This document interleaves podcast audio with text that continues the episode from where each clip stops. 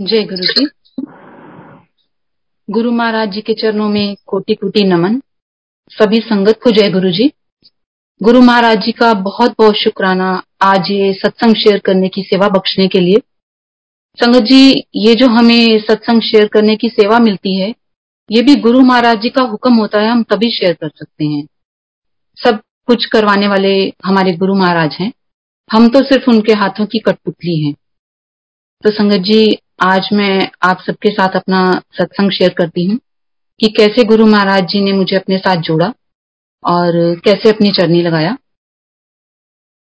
संगत जी, मेरा बेटा दस महीने का था जब उसको बार बार फीवर हो रहा था और साथ में लूज मोशन की भी प्रॉब्लम हो रही थी। हम दो तीन डॉक्टर्स को दिखा चुके थे और डॉक्टर्स इसको चेक करते और मेडिसिन चेंज करके दे देते बट इसको आराम नहीं आ रहा था। और वो यही कहते कि इस मंथ में बच्चे दांत रखते हैं तो मे बी उस वजह से उसको बार बार फीवर हो रहा है और लूज मोशन की प्रॉब्लम हो रही है। और राखी आने वाली थी, और राखी पे मुझे अपने ममा के पास जाना था। तो मेरी बड़ी सिस्टर जो कि जलंधर में रहती हैं, उनका मुझे फ़ोन आया कि राखी पर घर जाना है। तो मैंने उनको बताया कि दीदी, बेटे के साथ ये प्रॉब्लम हो रही है और मैं नहीं जा सकती। तो उन्होंने बोला कि कोई बात नहीं, अगर यहाँ पे आप दिखा चुके हो तो वहाँ पर भी चाइल्ड स्पेशलिस्ट हैं, हम वहाँ जाकर दिखा लेंगे। तो ऐसे अपना त्योहार नहीं खराब करना। तो मैंने भी उनकी बात मान ली, और मैंने मतलब अपने जैसे कि यहाँ से मम्मा के घर जाते हुए चार पाँच घंटे का रास्ता है तो मैंने फिर भी अपने बेटे की मेडिसिन वगैरह साथ में रख ली कि अगर रास्ते में कोई दिक्कत आती है तो हम उसको मेडिसिन दे सकें। बट बेटा ठीक ठाक मतलब मम्मा के घर सैटरडे इवनिंग में हम लोग पहुँच गए। और, बेटा ठीक था उस दिन रात को तो हमने कहा कि संडे वाले दिन डॉक्टर्स अवेलेबल नहीं होते तो हम मंडे को इसको डॉक्टर को दिखा लेंगे। तो संगत जी, जैसा कि आप जानते हैं कि संडे वाले दिन सिर्फ़ डॉक्टर इमरजेंसी में आते हैं तो हमने ये डिसाइड किया कि हम मंडे को इसको दिखा लेंगे। तो रात को ठीक ठाक था बेटा।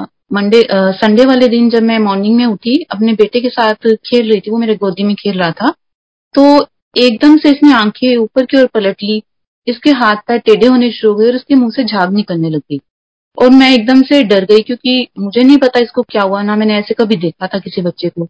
तो मैंने अपनी मम्मा को आवाज़ लगाई और मम्मा जल्दी से आए और इसकी कंडीशन देखकर इसको खड़े पैर डॉक्टर के पास लेकर गए। तो डॉक्टर ने जब इसको देखा, उसने मतलब मम्मा को बोला कि इसके पेरेंट्स को बुलाओ। तो जब मम्मा ने मुझे कॉल किया, उन्होंने बोला कि डॉक्टर बुला रहे हैं। मैं जब गई, पहले तो डॉक्टर ने मुझे बहुत डांटा और उन्होंने मुझसे पेपर्स पे साइन करवा लिए।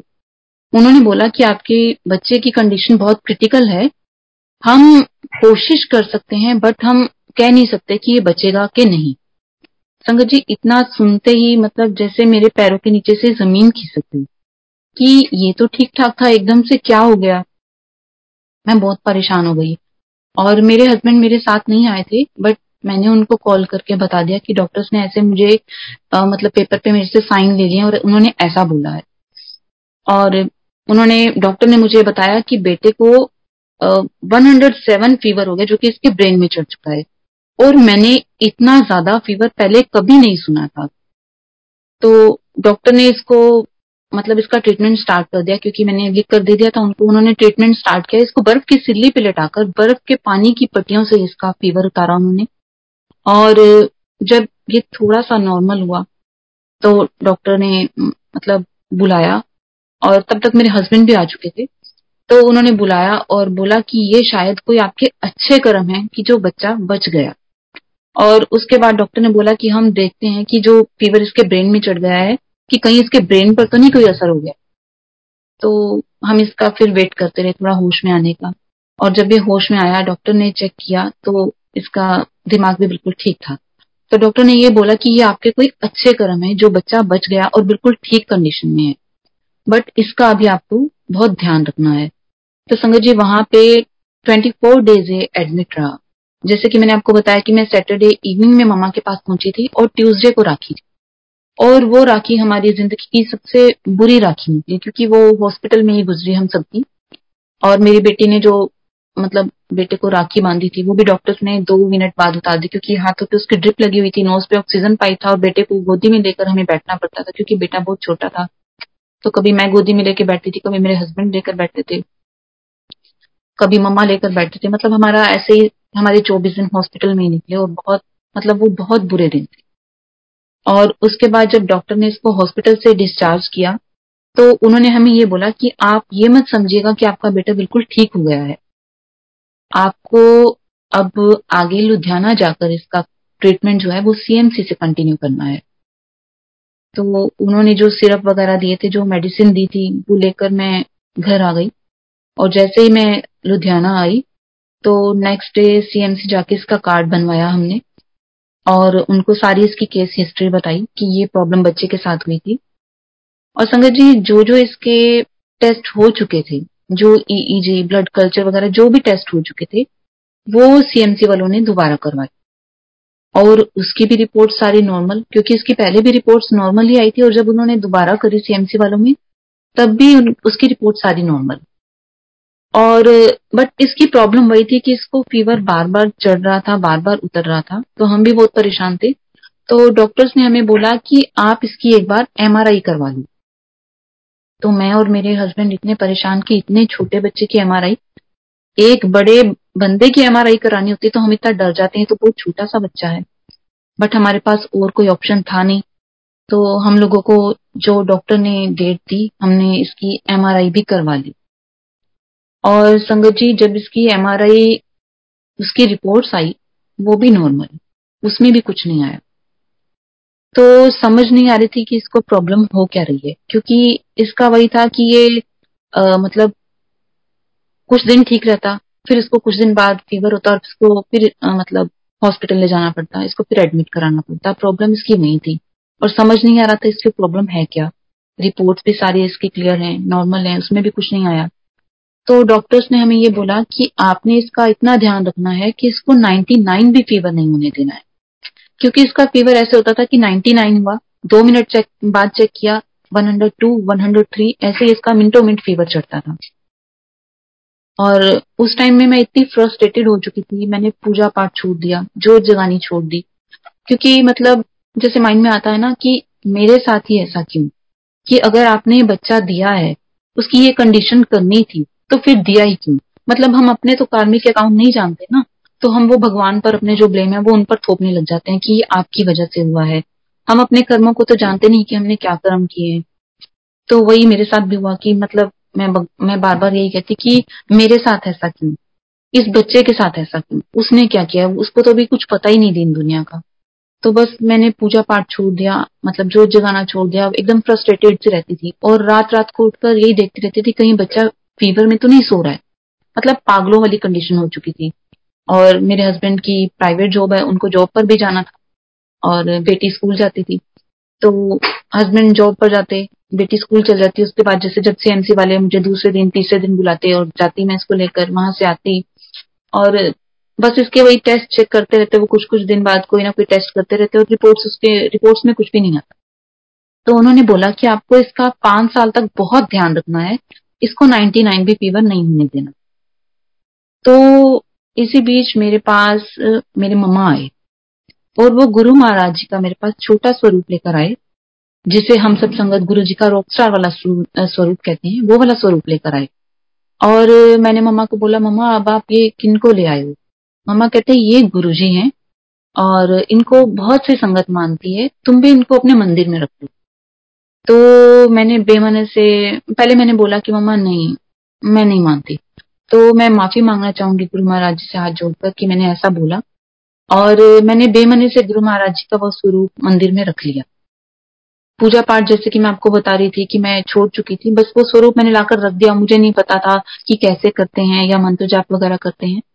तो मम्मा ने जाते जाते मुझे ये ज़रूर बोला था कि तुम यूट्यूब पर इनके सत्संग आते हैं, तुम वो सुना करो। तो मैंने बोला, ठीक है। और मैंने ऐसे ही मतलब इग्नोर कर दिया। तो संगत जी मतलब उस टाइम हम फाइनेंशियली भी काफ़ी वीक हो चुके थे और इन लोग की तरफ़ से हमारा मतलब हमें कोई सपोर्ट नहीं था। जो थोड़ा बहुत सपोर्ट था वो मेरे पेरेंट्स की तरफ़ से था। पर उनसे भी मैं कब तक कहती? तो जो हमारे पास जो भी सेविंग थी वो भी धीरे धीरे खत्म होती जा रही थी। तो एक डेढ़ साल तक सीएमसी वालों ने मतलब बेटे का ट्रीटमेंट किया बट उनको भी समझ नहीं आई कि प्रॉब्लम कहाँ है। वो कुछ दिन बाद टेस्ट करते और रिपोर्ट्स नॉर्मल फिर ये घर आ जाता, फिर जब इसको फीवर होता, फिर हम हॉस्पिटल में एडमिट करवा देते। तो फिर एक दिन ममा का फ़ोन आया कि हम सब बड़े मंदिर जा रहे हैं, तुम लोग भी हमारे साथ चलो। तो मैंने बोला, ठीक है। तो मैं अपनी फैमिली को लेकर मम्मा के पास पहुँची, वहाँ से बड़े मंदिर के लिए बस जा रही थी। तो हम लोग पहुँचे, बड़े मंदिर जैसे पहुँचे। तो पहुँच के जब बड़े मंदिर में हमने मतलब देखा, बाहर से देखते ही बहुत अच्छा लगा, मन को बहुत शांति सी मिली। और उसके बाद हमने अंदर गुरु जी का पूरा मंदिर में गुरु जी का समाधि स्थल, जहाँ पे गुरु जी का झूला लगा हुआ जहाँ पे गुरु जी की कुटिया बनी हुई है, हमने सारे कहीं बहुत अच्छे से दर्शन किए। और संगत जी, जैसे कि मैंने आपको बताया था कि ममा जो मुझे स्वरूप देकर गए थे और ममा ने बोला था कि तुम यूट्यूब पर गुरु जी के सत्संग सुनना। मैंने जब ममा गए तो मैंने एक दिन ऐसे ही बैठे हुए गुरु जी का वो सत्संग चलाया यूट्यूब पे। तो मुझे उस टाइम मतलब मन नहीं लगा सत्संग में या ऐसे कह सकते हैं उस टाइम मेरा शायद हुक्म नहीं आया होगा, हुक्म नहीं हुआ होगा गुरु जी की तरफ़ से, मैंने वो सत्संग नहीं सुना, आधे में ही बंद कर दिया। मैंने कहा, ये ऐसे ही होते हैं। तो फिर एक बार पता नहीं मन में क्या हुआ, मेरा बेटा पास में लेटा हुआ था तो मैंने यूट्यूब पे गुरु जी का सत्संग लगाया। एक आंटी अपना सत्संग शेयर कर रही थी और मुझे बहुत अच्छा लगा। मैंने सत्संग सुना। फिर धीरे धीरे ऐसे ही मेरा सत्संग में मन लगने लग गया। मैं शब्द गुरबानी सुनने लग गई और अपने आप ही जैसे मन अंदर से करा तो मैं अपने आप ही जोत जगाने लग गई। पूजा पाठ के नाम पे मुझे कुछ नहीं आता था तो सिर्फ़ मंत्र जाप गुरु जी का चला लिया करती थी। बाकी मुझे कुछ नहीं पता तो फिर उसके बाद जब हम बड़े मंदिर पहुँचे और गुरु जी कैसे दर्शन वहाँ पे किए मतलब बहुत अच्छा सा लगा हमें। और मुझे ममा ने बस एक ही बात बताई थी कि वहाँ पर जो भी तुम्हें मिलता है, जल प्रसाद हो, चाय प्रसाद हो, लंगर प्रसाद हो, वो उसमें से आपको कुछ भी नहीं छोड़ना, वो पूरा फिनिश करना है। तो पहले हमें जल प्रसाद मिला, मैंने पिया, बेटा जितना पी सकता था उसको पिलाया। चाय प्रसाद मिला, बेटे को पिलाया, मैंने पिया। और उसके बाद लंगर प्रसाद जब आया जैसा कि हम सब जानते हैं कि लंगर प्रसाद चार संगत को एक ही थाली में दिया जाता है। तो जब लंगर प्रसाद आया, मैंने अपने बेटे को, वो जितना खा सकता था, उसको खिलाया। उसके बाद बाकी हम तीनों संगत ने खाया। फिर उसके बाद मैं वापस लुधियाना आ गई। तो बस ऐसे ही गुरु जी का मैं मतलब जो जगह आकर सिर्फ़ इतनी अरदास कर दिया करती थी कि गुरु जी आप ही जानो, मेरे बच्चे को कैसे ठीक करना है, वो आप ही जानो। जैसे मैं सब भगवानों के आगे अरदास करती थी तो मैं गुरु जी से भी अरदास करने लगी, आपने दिया है तो आप ही जानो, मुझे नहीं पता कैसे ठीक करना है। तो संगत जी, फिर धीरे धीरे जैसे कि मैं शब्द गुरबानी सुनने लग गई, मंत्र जाप सुनने लग गई तो जैसे एक मन से आवाज़ आती है ना, जो डॉक्टर ने इसके लिए एक सिरप दिया हुआ था, जो नॉर्मल पैरासिटामोल सिरप से थोड़ा स्ट्रॉन्ग था, इसका फीवर उतारने के लिए, और एक फ्रीजन टैबलेट लगाई हुई थी, जो कि अब बैन हो चुकी है, और उसके काफ़ी साइड इफ़ेक्ट भी हैं। वो टैबलेट लगाई हुई थी। और डॉक्टर ने बोला था कि ये इसको फीवर उतरने के तीन दिन बाद तक आपने कंटिन्यूसली देनी है। कि फीवर चाहे हो या ना हो, इसके उतरने के तीन दिन बाद तक कंटिन्यूसली देनी है। और उसके काफ़ी साइड इफ़ेक्ट भी थे। तो जब मैं गुरु महाराज जी के बड़े मंदिर से आई तो मन से ही जैसे एक आवाज़ आई, मैंने इसको धीरे धीरे वो जो पैरासिटामोल सिरप था, वो बाकी बच्चों को जो नॉर्मल पैरासिटामोल दिया जाता है, वही देना शुरू कर दिया। और उसके साथ साथ जो गुरु जी का जल प्रसाद है, वो देना शुरू कर दिया। तो धीरे धीरे मैंने देखा कि जैसे बेटे को अब भी फीवर होता है, पर इसका फीवर मतलब जैसे मिनटों मिनट चढ़ता था, वैसा नहीं है। फिर मैंने इसकी धीरे धीरे वो प्रिजम टैबलेट जो कि बहुत स्ट्रांग होती थी, वो भी बंद कर दी। बस वो जल प्रसाद हम सब ज़रूर पीते रहे। तो फिर उसके बाद संगत जी, मैंने देखा कि बेटे को अब वो पहले वाली कंडीशन नहीं है, जैसे इसको पहले एकदम से फीवर चढ़ता था और इसको फिट्स आ जाते थे और उसको हॉस्पिटल एडमिट करवाना पड़ता था तो वो प्रॉब्लम अब नहीं हो रही है। तो फिर मैंने धीरे धीरे इसकी वो सारी मेडिसिन हटाकर इसको नॉर्मल पैरासिटामोल देना शुरू कर दिया। और गुरु महाराज जी की कृपा से आज मेरा बेटा साढ़े छह साल का हो गया है और वो बिल्कुल ठीक है। और जब से गुरु महाराज जी का लंगर प्रसाद करवा के आए हैं, इसको वो दोबारा प्रॉब्लम नहीं हुई कि हमें इसको, कि इसको फिट्स आए और हमें हॉस्पिटल में एडमिट करवाना पड़े, जो कि डॉक्टर ने हमें बोला था कि पाँच साल तक आपको इसका बहुत ध्यान रखना है और उसको 99 भी फीवर नहीं होने देना। तो गुरु महाराज जी ने जो इसका वो, जो प्रॉब्लम थी, वो इसकी ढाई साल में ही इसकी खत्म कर दी। जैसा कि संगत जी गुरु महाराज जी का वचन है कि नब्बे परसेंट कष्ट मैं कटवा दूँगा, बाकी दस परसेंट तुम्हें भुगतने होंगे, जो हमारे कर्म है। वो नब्बे परसेंट तो गुरु महाराज जी ने मतलब कटवा देने हैं, जो दस परसेंट है हमें भुगतने पड़ेंगे। तो संगत जी, मैं तो यही कहना चाहूँगी, अगर गुरु जी का हाथ हमारे सिर पर बना हुआ है ना तो वो दस परसेंट भी कब हमें छूकर निकल जाएँगे, वो हमें पता ही नहीं चलेगा। गुरु महाराज जी की कृपा ऐसे ही हम सब पर बनी रहे। जो गुरु महाराज जी ने मेरा बेटे का वो कष्ट, वो ढाई साल में ही खत्म कर दिया। वो ढाई साल में ही उसका लंगर प्रसाद के थ्रू उसको ब्लेस कर दिया। ये गुरु महाराज जी ने जो हमें बड़े मंदिर बुलाया था, लंगर प्रसाद के थ्रू ब्लेस करना था मेरे बेटे को तो गुरु महाराज जी का बहुत बहुत शुक्राना। गुरु महाराज जी कहते हैं ना, अगर मतलब कोई घर का एक मेंबर भी मेरे पास आ जाए तो मैं सबको ब्लेस कर देती हूँ। तो संगत जी, गुरु महाराज जी ने मेरी पूरी फैमिली को ब्लेस किया हुआ है। और गुरु महाराज जी ऐसे ही अपनी मेहर सब संगत और उनके परिवार पर भी बनाए रखें। गुरु महाराज जी का बहुत बहुत शुक्राना। और ये जो संगत जी अगला सत्संग है, ये लॉकडाउन के दिनों का है, जब अभी लॉकडाउन स्टार्ट हुआ था। और बाद में लॉकडाउन काफ़ी दिनों के लिए बढ़ गया था। और जैसा कि आप जानते हैं कि सब काम धंधे सब बंद हो गए थे। तो मैंने आपको बताया कि मेरे हस्बैंड की प्राइवेट जॉब है और बेटे का जो इतने टाइम ट्रीटमेंट चला पहले उसमें हमारी सेविंग भी ऑलमोस्ट खत्म हो चुकी थी। और बेटी स्कूल जाती थी, फिर आपको पता है बच्चे हो तो खर्चे भी होते हैं। और लॉकडाउन लग गया तो काम सब बंद थे। तो एक दिन ऐसे मेरे हस्बैंड और मैं रात को हम डिस्कस कर रहे थे, वो कहते कि अब कैसे चलेगा? क्योंकि प्राइवेट जॉब में आप जानते ही ऐसा होता है कि रोज कमाना और रोज खाना, ऐसे वाला हाल होता है। तो फाइनेंशियली हम पहले ही वीक हो चुके थे। तो मैंने कहा कि जो होगा, गुरु महाराज अपने आप देखेंगे। हम और तो कुछ कह नहीं सकते, क्योंकि अब मैं पेरेंट्स से तो मांग, नहीं मांगूँगी, क्योंकि उन्होंने काफ़ी हमें सपोर्ट किया है। इन लॉज की तरफ़ से हमें उस टाइम सपोर्ट था नहीं सिस्टर्स ने भी काफ़ी साथ दिया। तो मैंने कहा, अब हमने जो भी हमें चाहिए, वो गुरु महाराज जी देंगे। हम गुरु महाराज जी के आगे अरदास कर सकते हैं। तो संगत जी, उस टाइम अभी मेरे हस्बैंड ना गुरु जी से इतने कनेक्ट नहीं हुए थे। तो कहते, ठीक है, तुम अरदास कर लो। मैंने कहा, ऐसा तो नहीं है कि अगर आप अरदास करोगे तो वो नहीं सुनेंगे। तो ऐसे ही हमारी रात को डिस्कशन चल रही थी। तो हमने खाना खाया और गुरु महाराज जी के आगे मैंने अरदास करी। मैंने कहा, गुरु महाराज, अब आप ही देखते आप ही जानो, क्योंकि अब मैंने किसी के आगे हाथ नहीं फैलाने हैं। हम सिर्फ़ आपके आगे हाथ फैला सकते हैं और कहीं हाथ नहीं फैला सकते। क्योंकि अगर हम किसी के सामने हाथ फैलाएँगे ना तो उस टाइम लोग हमें सिंपति तो दे देंगे बट बाद में वो मज़ाक करते हैं। तो मैंने गुरु महाराज जी से ये अरदास करी, गुरु महाराज, किसी के आगे मुझे हाथ ना फैलाने पड़े, बस एक आपका ही आसरा है आप जानो क्या होगा, कैसे होगा। तो संगत जी, अरदास करके मैं सो गई।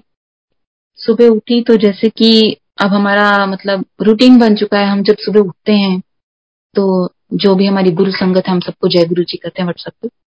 तो ऐसे मैंने सबको जय गुरु जी करी और उसके बाद फ़ोन रख दिया। तो काम करके जब मैं फ्री हुई, मैंने फ़ोन देखा, उठाया। उसमें मैसेज आया हुआ था बैंक की तरफ़ से। तो मैंने मैसेज जैसे ओपन किया तो उसमें मैसेज आया था कि मेरे बैंक अकाउंट में पैसे ट्रांसफ़र हुए हैं। तो संगत जी, मैंने मैसेज पढ़ा, उसके बाद मैंने अपने हस्बैंड को भी दिखाया। मैंने कहा, किसी अननोन नेम से मतलब हम उसको जानते नहीं है, मेरे बैंक अकाउंट में पैसे आए हैं। तो मेरे हस्बैंड बोले कि गलती से आ गए होंगे। मैंने कहा हाँ जी तो गलती से ही आ गए होंगे। तो मैंने कहा, बट कोई फ़ोन वगैरह भी नहीं आया? हमने इवनिंग तक वेट करी, कोई फ़ोन, कोई मैसेज नहीं आया।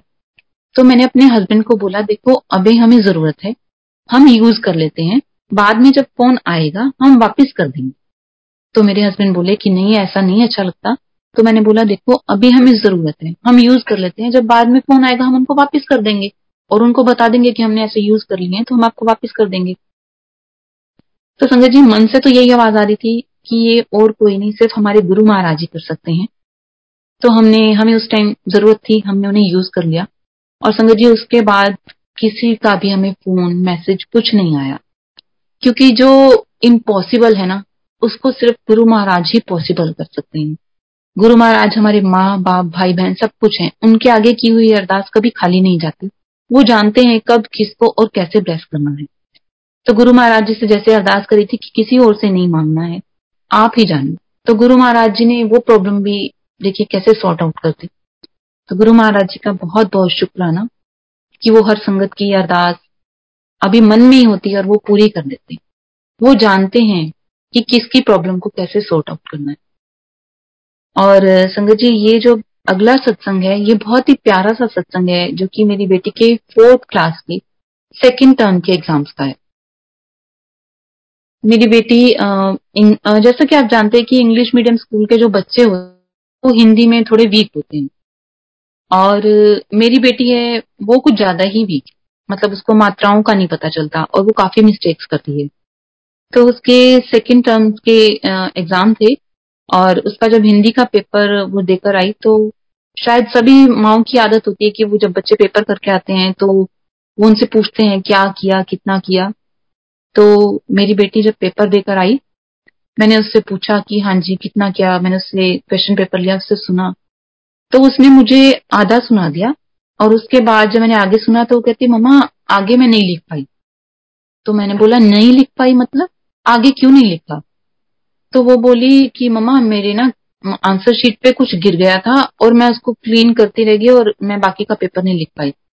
तो मैं इतनी परेशान की आगे का पेपर नहीं लिख के आई है, ये करके क्या आई है कि अगर कुछ उस पर गिर गया था, अपनी मैम से बात करती, दूसरी शीट ले लेती कुछ भी उनको मतलब बताती, मैम, कुछ तो हल निकालते उसका। और ये लिख कर ही नहीं आई है। मैं इतनी मतलब मुझे इतना गुस्सा आया कि दिल तो क्या एक थप्पड़ लगा दू। पर बस मन को किसी तरह मारकर मैं वहाँ से चली गई इसको सिर्फ़ डांटा। और गुरु महाराज जी के आगे जाकर बैठ गई कि गुरु जी देखो अब ये क्या कर आई है। मुझे नहीं पता, आप ही जानो। हिंदी उसकी पहले इतनी वीक है। इतनी मिस्टेक कर रही होगी, ऊपर से आधा पेपर करके आई है। पता नहीं हम कितने नंबर आएँगे इसके। तो ये कहकर उसके बाद मैं अपने घर के कामों में लग गई। तो कुछ दिन के बाद जैसे मार्क्स लिस्ट दिखाने के लिए पेरेंट्स को बुलाया गया मीटिंग रखी गई। तो गुरुजी से आज्ञा लेकर मैं गई। मैंने कहा, गुरुजी, साथ चलो। तो जब टीचर के पास पहुँची तो इतना तो मुझे पता था कि इसने हिंदी का पेपर अच्छा नहीं किया है तो मैडम बहुत डांटे, क्योंकि बाकी सब्जेक्ट्स में अच्छी है ये। तो बस वही डरते डरते जब मेरी टर्न आई, मैं मैम के पास बैठी मैम को मैं मतलब उनका फेस नहीं देख रही थी क्योंकि मुझे पता था मैम बोलेंगी। बट मैम ने मुझे मार्क्स लिस्ट दी इसकी और मैंने चेक करी। मैंने और किसी के नंबर नहीं देखे, पहले हिंदी के ही नंबर देखे। और उसमें देखा इसके 51 मार्क्स तो मैंने कहा, चलो, शायद कर लिया होगा ठीक ठाक सा पेपर 70 मार्क्स का तो इसके 51 मार्क्स आ गए। और उसके बाद मैम ने मुझे बोला कि मैम आप एक बात जानती हैं? मैंने कहा, क्या मैम कहते, इसने ना हिंदी का पेपर सिर्फ़ 51 मार्क्स का ही किया। क्योंकि इसने बाद में बताया कि इसके पेपर पे कुछ गिर गया था। तो इसने सिर्फ़ 51 मार्क्स का ही किया और बिना किसी मिस्टेक के इसके 51 मार्क्स ही आए हैं। मैं इतनी हैरान कि इसकी कोई भी मिस्टेक नहीं, जो लड़कियाँ एक लाइन लिखने में चार पाँच से मतलब चार से पाँच कम से कम गलतियाँ कर देती है, उसने एक भी मिस्टेक नहीं की।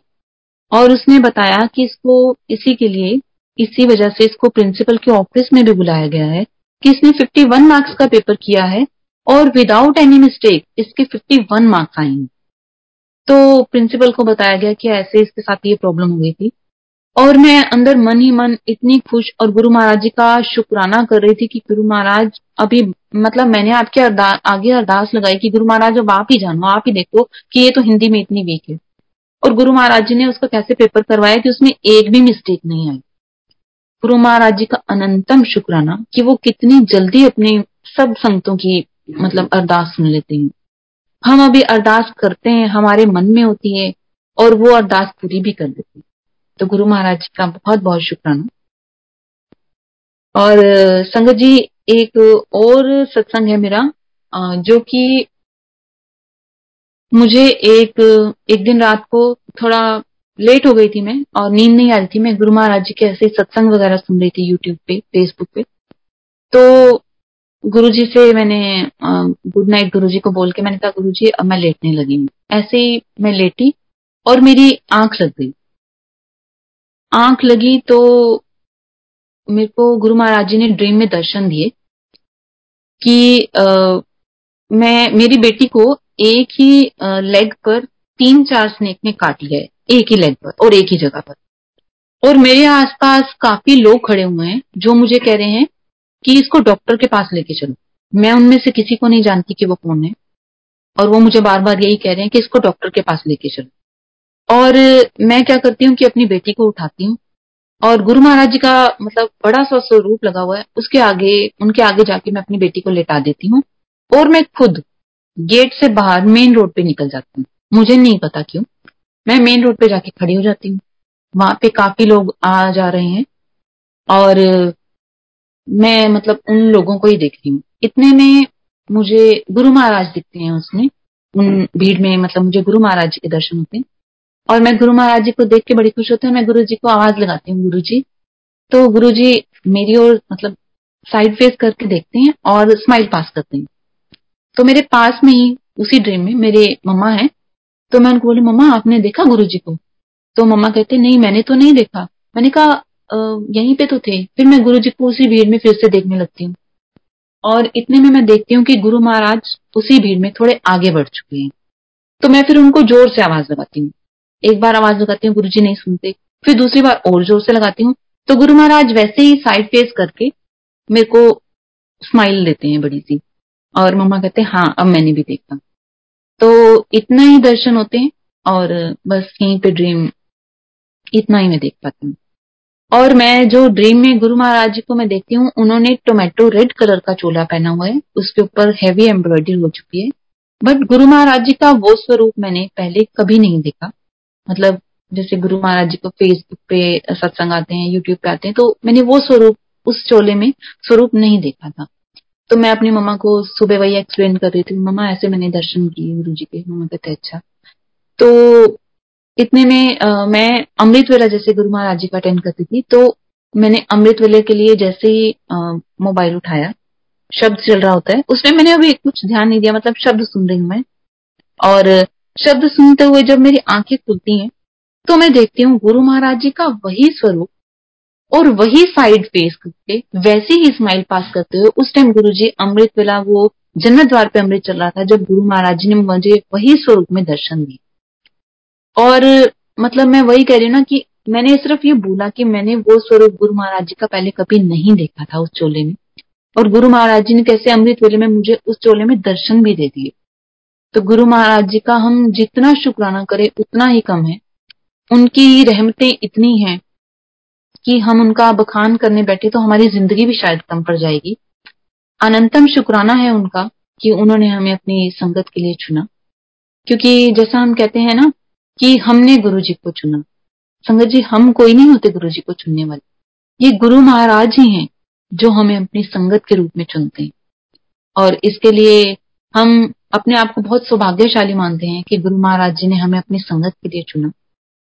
और संगत जी, एक और छोटा सा सत्संग है जो कि मेरे हस्बैंड का है। मेरे हस्बैंड पैसेंजर लेके अलग अलग स्टेट में जाते हैं। तो ऐसे ही जनवरी के दिन थे, जैसे कि आप जानते हैं, जनवरी में बहुत फॉग पड़ता है। तो मेरे हस्बैंड ऐसे ही गाड़ी लेके अर्ली मॉर्निंग निकले। और, जैसे कि बहुत फॉग था तो कुछ क्लियर होता नहीं आगे। तो मेरे हस्बैंड ने मतलब मुझे ये फ़ोन पर बताया था कि ऐसा मेरे साथ हुआ और ये मैं आपके साथ अब सत्संग शेयर कर रही हूँ। तो उन्होंने मुझे बताया कि ऐसे उनकी गाड़ी मतलब एक खड्डे में आ, उसके गाड़ी के आगे के दो व्हील फंस गए। और गाड़ी को मतलब निकालने की कोशिश की गाड़ी नहीं निकली। और फॉग में कुछ दिख भी नहीं रहा था। फिर वेट की कि फॉग थोड़ी सी हट जाए थोड़ी फॉग कम हो जाए। और गाड़ी को निकालने के लिए किसी दूसरी गाड़ी को बुलाना पड़ा। गाड़ी को फिर दूसरी गाड़ी के थ्रू निकाला। और संगत जी, जब वो फॉग हटी तो देखा वो गड्ढा बहुत ज़्यादा गहरा था। और कैसे गुरु महाराज जी ने सिर्फ़ वो दो व्हील के थ्रू वो गाड़ी को वहाँ पे टिका रखा था? क्योंकि हमारी आदत बन जाती है ना, जब हम घर से बाहर निकलते हैं तो हम गुरु महाराज जी से आज्ञा लेकर निकलते हैं। और उनको कहते हैं कि गुरु महाराज हमारे साथ चलो। तो गुरु महाराज तो हमारे अंग संग रहते हैं अंग संग सहाय रहते हैं। तो ये गुरु महाराज जी की कृपा थी, जो वो गाड़ी आगे की ओर नहीं गई, वो वहीं पे टिकी रही। और बहुत बहुत शुक्राना कि कोई चोट भी नहीं लगी। उनका हम जितना शुक्राना करें, उतना ही कम है। और संगत जी, एक और सत्संग है। मेरे मेरे फादर इन लोग की आदत है, वो मॉर्निंग में अपने लिए टी बनाते हैं। और ऐसे ही वो एक दिन चाय बनाकर और अपने वॉक पे निकल गए और आकर नहाने चले गए। और मेरे मेरे फादर इन जब वॉक पे गए थे, इसी बीच में पता नहीं कैसे जो गैस गैस स्टोव होता है जिसको हम गैस चूल्हा कहते हैं, उसमें से पाइप अपने आप निकल गया और गैस लीक होती रही। वो वॉक भी कराए और नहाने भी चले गए नहा कर भी आ गए। और हमें से किसी को नहीं पता कि गैस लीक हो रही हम सब अंदर सो रहे थे। एकदम से मेरी आँख खुली और मुझे फील हुआ, मुझे स्मेल आई कि गैस लीक हो रही है। और जब मैं रूम से बाहर निकली तो देखा कि गैस की स्मेल बहुत ज़्यादा थी, बहुत ज़्यादा लीकेज हो चुकी थी, क्योंकि वो वॉक पे गया कर नहाए, फिर उसके बाद वो चले भी गए। उनको मतलब वो स्मेल नहीं आई। अब पता नहीं कैसे नहीं आई, मुझे भी नहीं पता। और गैस काफ़ी लीक हो चुकी थी। तो संगत जी वो अब लीक हो चुकी थी, स्मेल भी काफ़ी थी तो मैंने बिना लाइट जगाए, सबसे पहले जितने भी डोर थे विंडो से वो ओपन कर दी और अपने हस्बैंड को बोला कि ऐसे गैस लीक हो चुकी है। तो काफ़ी देर वेट करने के बाद हमने देखा कि अब गैस लीकेज जो भी थी, उसकी स्मेल वो चली गई है। फिर हमने देखा कि उसमें गैस स्टोव में ही कुछ प्रॉब्लम हो गई है, उसको ठीक करवाया। और जब ठीक करवाने के बाद घर पे लाए तो जब मैं उसको ऑन कर रही थी अब पता नहीं वो कहाँ पे गैस इकट्ठी हुई हुई थी कि मैंने जैसे ही आ, उसमें आ, बर्नर में फ्लेम लगाई वो एकदम से जो इकट्ठी हुई थी ना गैस वो एकदम से जैसे कहते ना बिल्कुल तेज आग के साथ वो बिल्कुल मेरे नेक तक टच हुई। मेरे उस टाइम मैंने जॉर्जेट के कपड़े पहने हुए थे।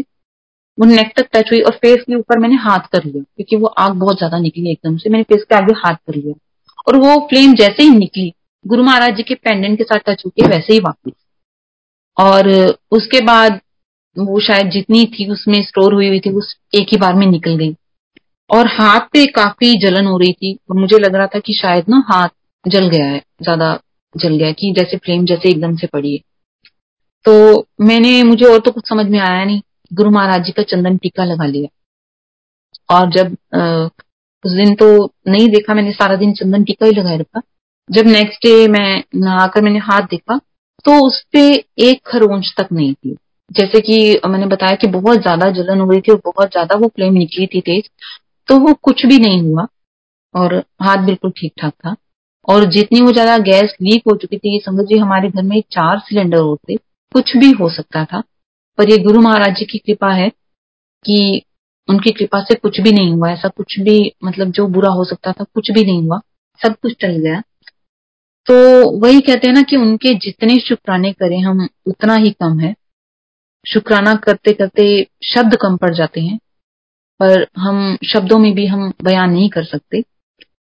और मैं गुरु महाराज से आ, माफ़ी मांगना चाहूँगी अगर सत्संग शेयर करते हुए मुझसे कोई भूल चूक हो गई हो। और आप सब संगत भी अगर मुझसे कोई भूल चूक हो गई हो संगत सत्संग शेयर करते हुए तो मुझे माफ़ कर दीजिएगा। और मैं अपने सत्संग को यहीं विराम देती हूँ। गुरु महाराज जी का बहुत बहुत शुक्राना। और आप सब संगत का भी बहुत बहुत शुक्राना, जिन्होंने इतने प्यार से सत्संग सुना। जैसा कि गुरु महाराज जी ने भी कहा है कि सत्संग सुनन वाले का भी भला तो सत्संग करण वाले का भी भला। और बहुत बहुत शुक्राना करना चाहूँगी गुरु जी का आश्रम की मैनेजमेंट टीम का, जिन्होंने इतना सुंदर प्लेटफॉर्म हम सब संगत को दिया है, जिसके थ्रू हम सब संगत अपना सत्संग एक दूसरे के साथ शेयर कर सकते हैं। और गुरु महाराज जी के चरणों में मैं यही हाथ जोड़ के अरदास करना चाहूँगी। ए बख्शन हारे सब नु सुखां दी दात बख्श दे, सब हँसते वसते रहन ऐसे हालात बख्श दे। अनंतम शुक्राना गुरु महाराज जी का, अनंतम शुक्राना। जय गुरु जी